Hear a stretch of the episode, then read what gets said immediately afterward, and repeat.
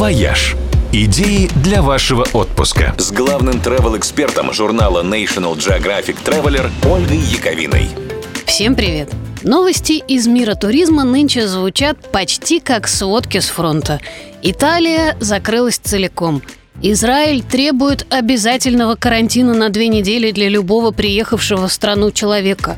В отеле на Мальдивах 700 человек оказались заблокированными из-за подозрения на вирус у одного из сотрудников. Этим семи сотням, впрочем, скорее повезло. Не так уж и плохо провести лишние две недели в бунгало на тропическом острове. Ну, во всяком случае, застрять где-нибудь в Лабытнанге было бы куда обиднее. В связи со всем этим возникает вопрос, а помогает ли в таких ситуациях туристическая страховка? Консультанты страховых компаний на этот вопрос отвечают – помогает, но лишь частично.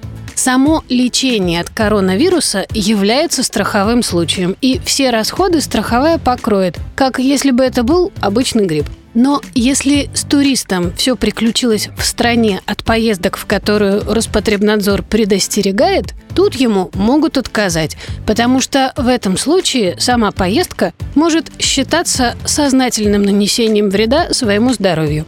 Вынужденное пребывание в карантине и связанные с этим расходы тоже покроет далеко не всякая страховка, а только расширенный полис. И лучше предварительно обсудить с консультантами, какие опции нужно в него включить, чтобы сработало.